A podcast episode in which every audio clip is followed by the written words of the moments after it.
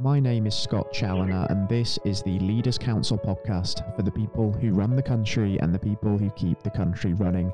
It is a crisp autumn morning here in the capital when you join us, and joining us on the uh, the show today, I'm delighted to say, is Thomas Dunn, the chairman of Orbian. Uh, Tom, thank you for joining us. It's a pleasure having you on the show. Scott, it's a real pleasure to join you this morning. And as you said, it's a crisp autumn morning. It's a think of nowhere better in the world to be. Absolutely. And uh, just, Tom, for those people that may not be familiar with yourself and Orbian, you're a supply chain finance solutions provider, aren't you? And that's sort of a very vague overview of what it is that you do. So, just for the listeners, could you just sort of expand on that a little bit more, please? Absolutely, yes, Scott. Thank you for the thanks for this opportunity. So my name is Tom Dunn. Um, I was, I'm a Brit. I uh, have, uh, have uh, spent, uh, I was, grew up in Birmingham. And uh, I then joined, um, at quite a young age, I joined JP Morgan. Um, and I worked with them uh, in London and in, out in the Far East, in Australia and in Japan for a number of years. And I, then I left them in 2003.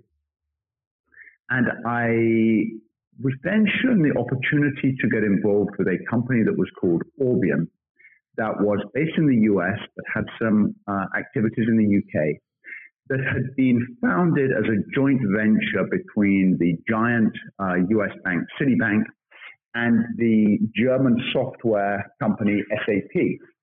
Um, these two organizations had first established Orbian in 1999 with a dedicated purpose of pursuing opportunities in the emerging uh, intersection of supply chain finance.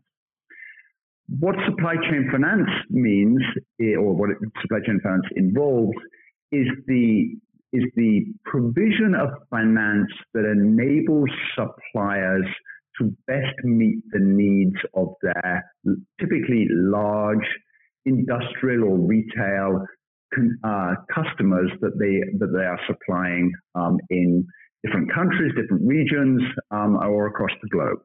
Um, SAP and Citibank had set this business up.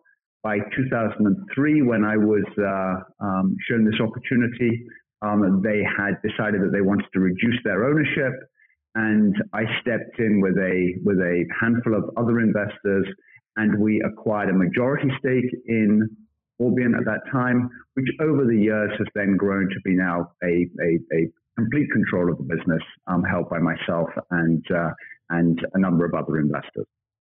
And during that period, what you've essentially helped do, Tom, is instigate a transformation of the business from sort of a minor player into sort of a solidly profitable, fast growing, and widely acknowledged global leader within the supply chain finance field. So, what sort of went into making that transformation possible from a personal perspective?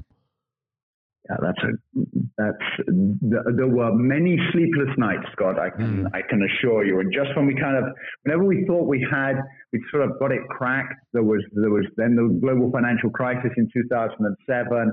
There was the European kind of uh, the, the, the eurozone crisis of 2011. Um, we then had some period of stability, um, or slightly greater stability before, um, obviously, then the ructions of Brexit and then the, the, the effects of the pandemic over the last couple of years.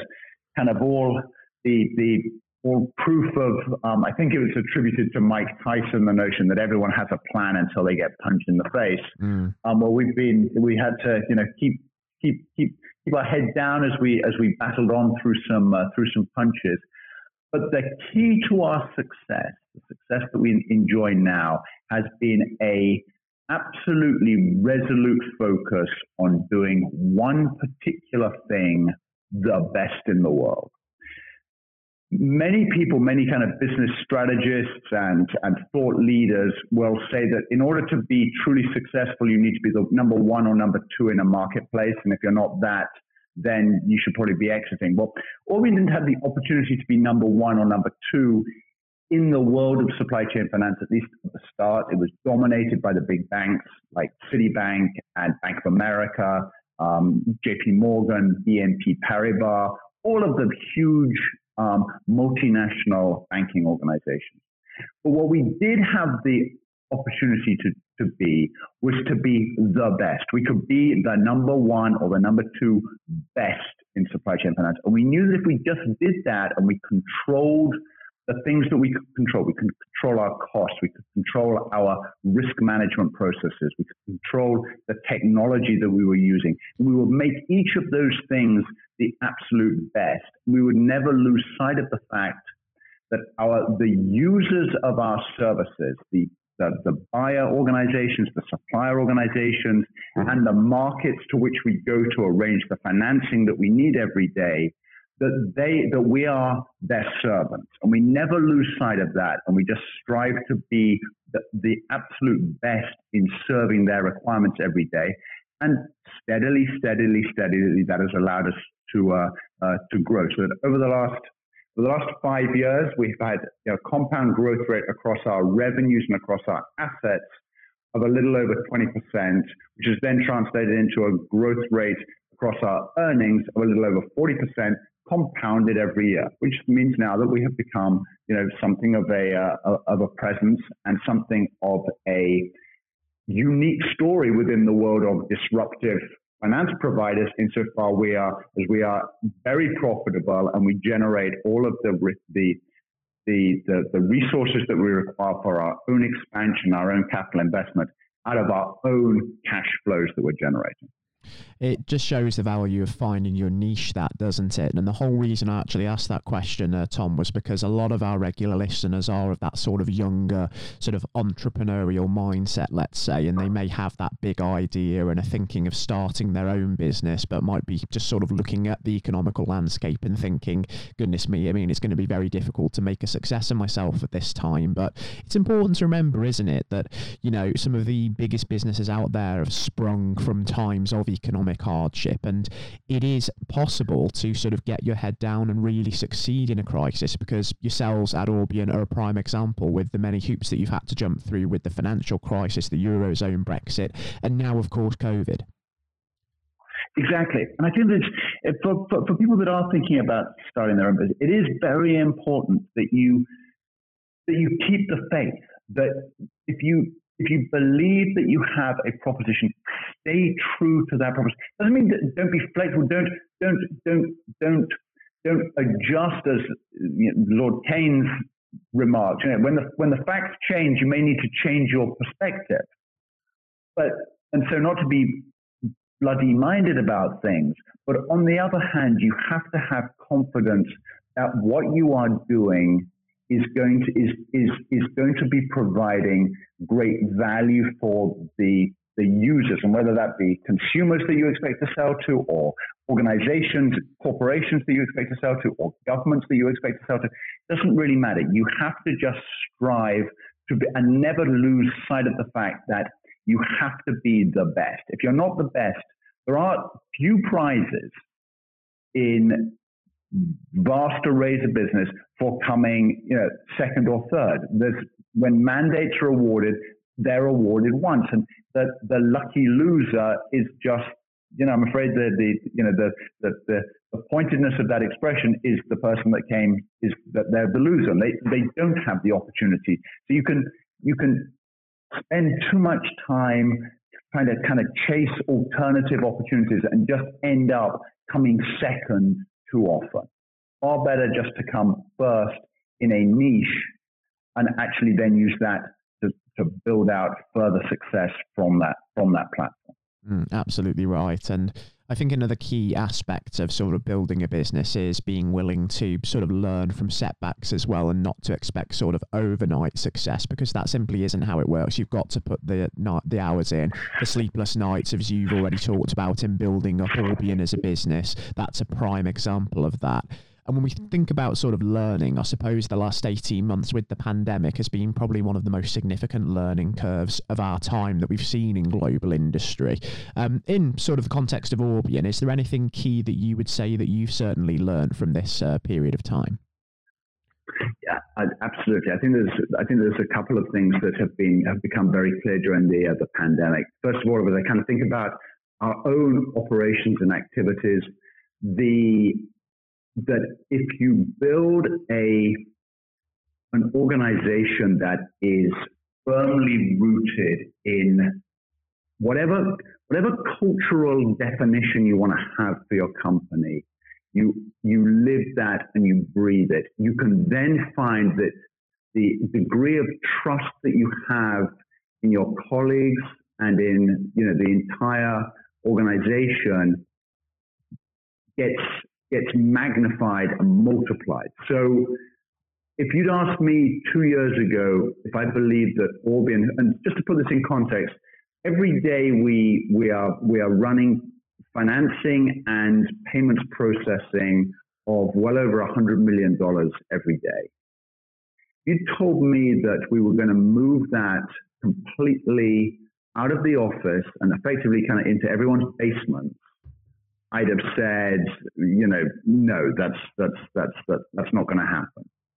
As it was, we were given about four weeks before the, you know, kind of in anticipation of the first lockdown, and we did it. And the the culture and the strength of purpose and of alignment of interest across the organization that we had built over the course of the previous 15 years came to the fore and everything just carried on moving. I'm not saying that it was that it was utterly seamless, but from the important perspective, every single supplier got every single payment that they were expecting. They received every every time they wanted this kind of funding, it was there for them. Every every market um, that we were accessing, every issuance of commercial paper flowed seamlessly. These were the things that were built on the, the these were the rewards that we had for the establishment of a culture of risk management and compliance that had been built up over 15 years. Mm.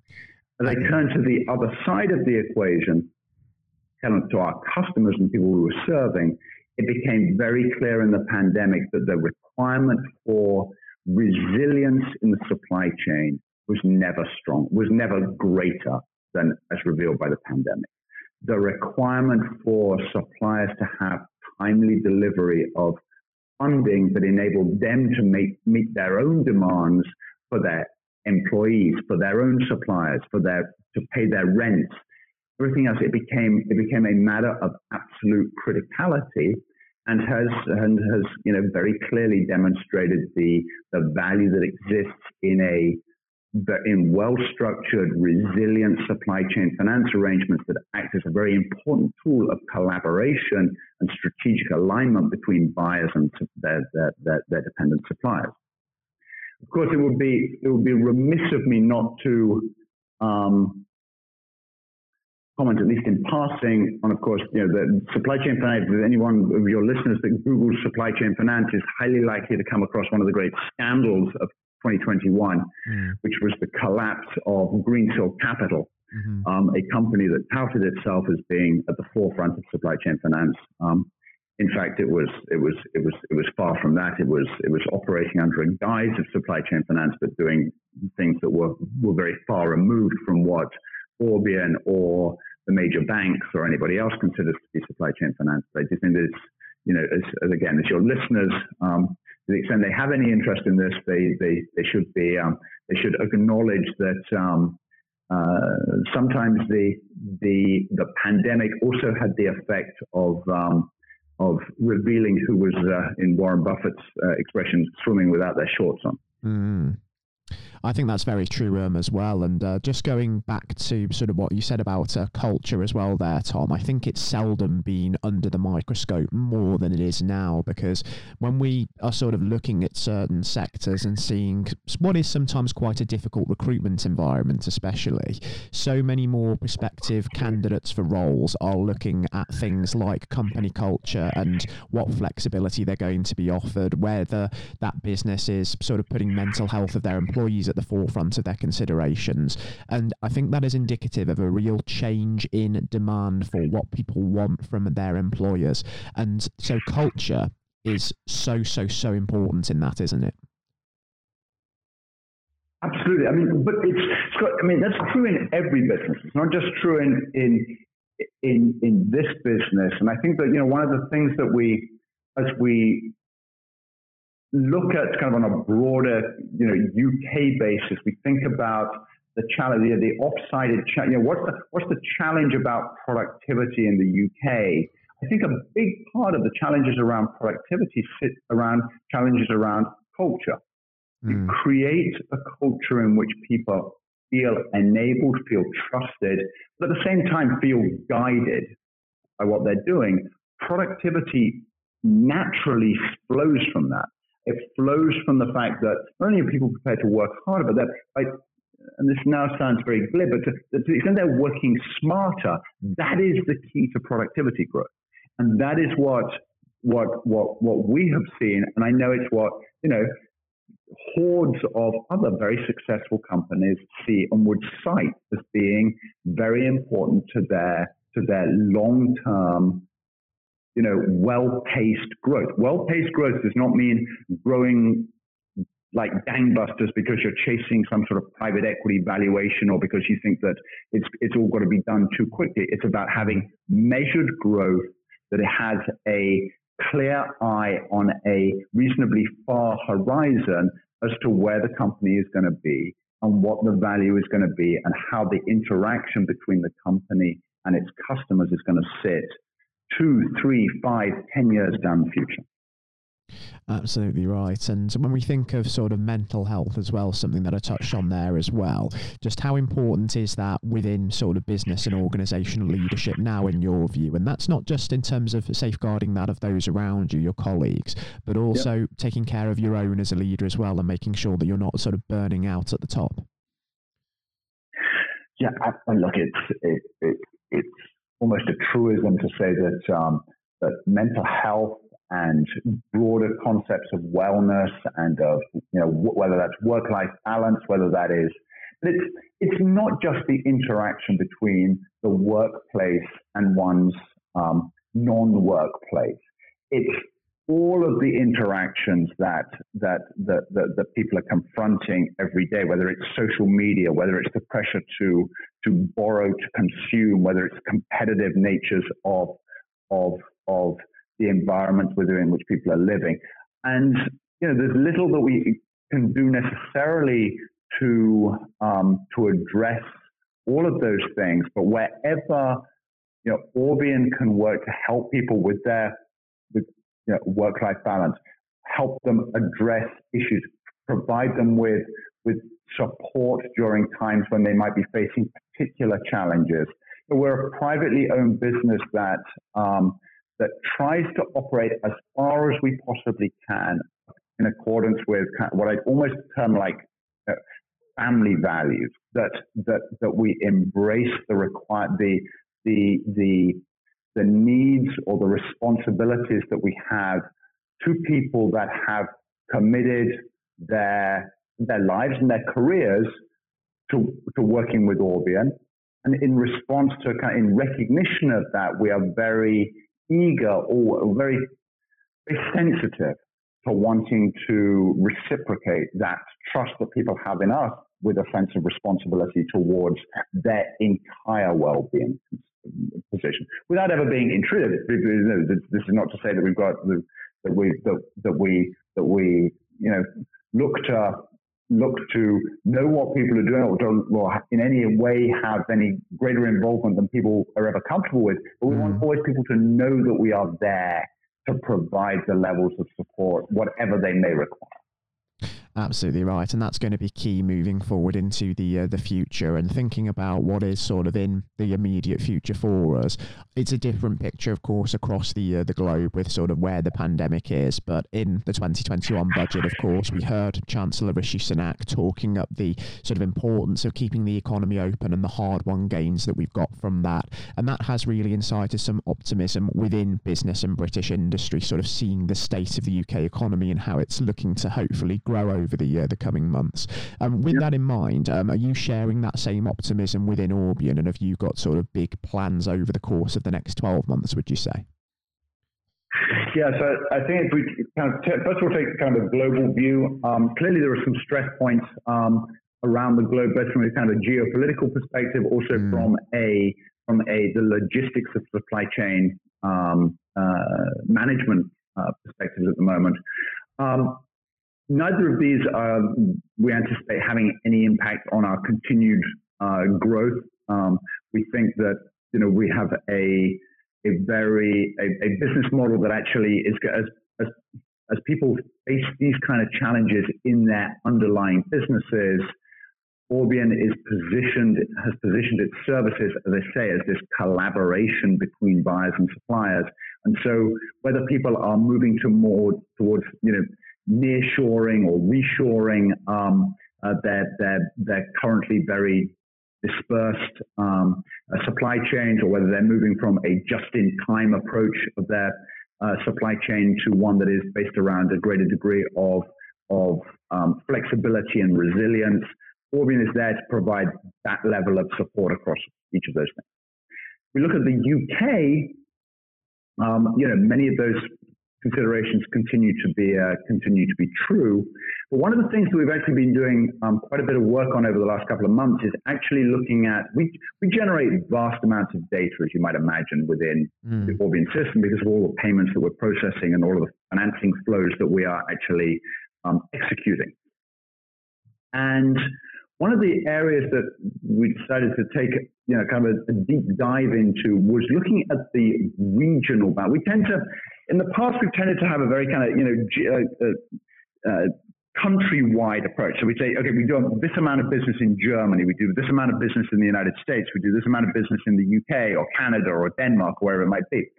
What we decided to do was a as a as a as a as a sort of a deep dive analytical process was to take um, two or three of the countries in which we have you know, significant, very significant activities, and actually dive now into the into a regional focus. And, and one of those countries that we did, and that's been particularly interesting to see, has been the UK.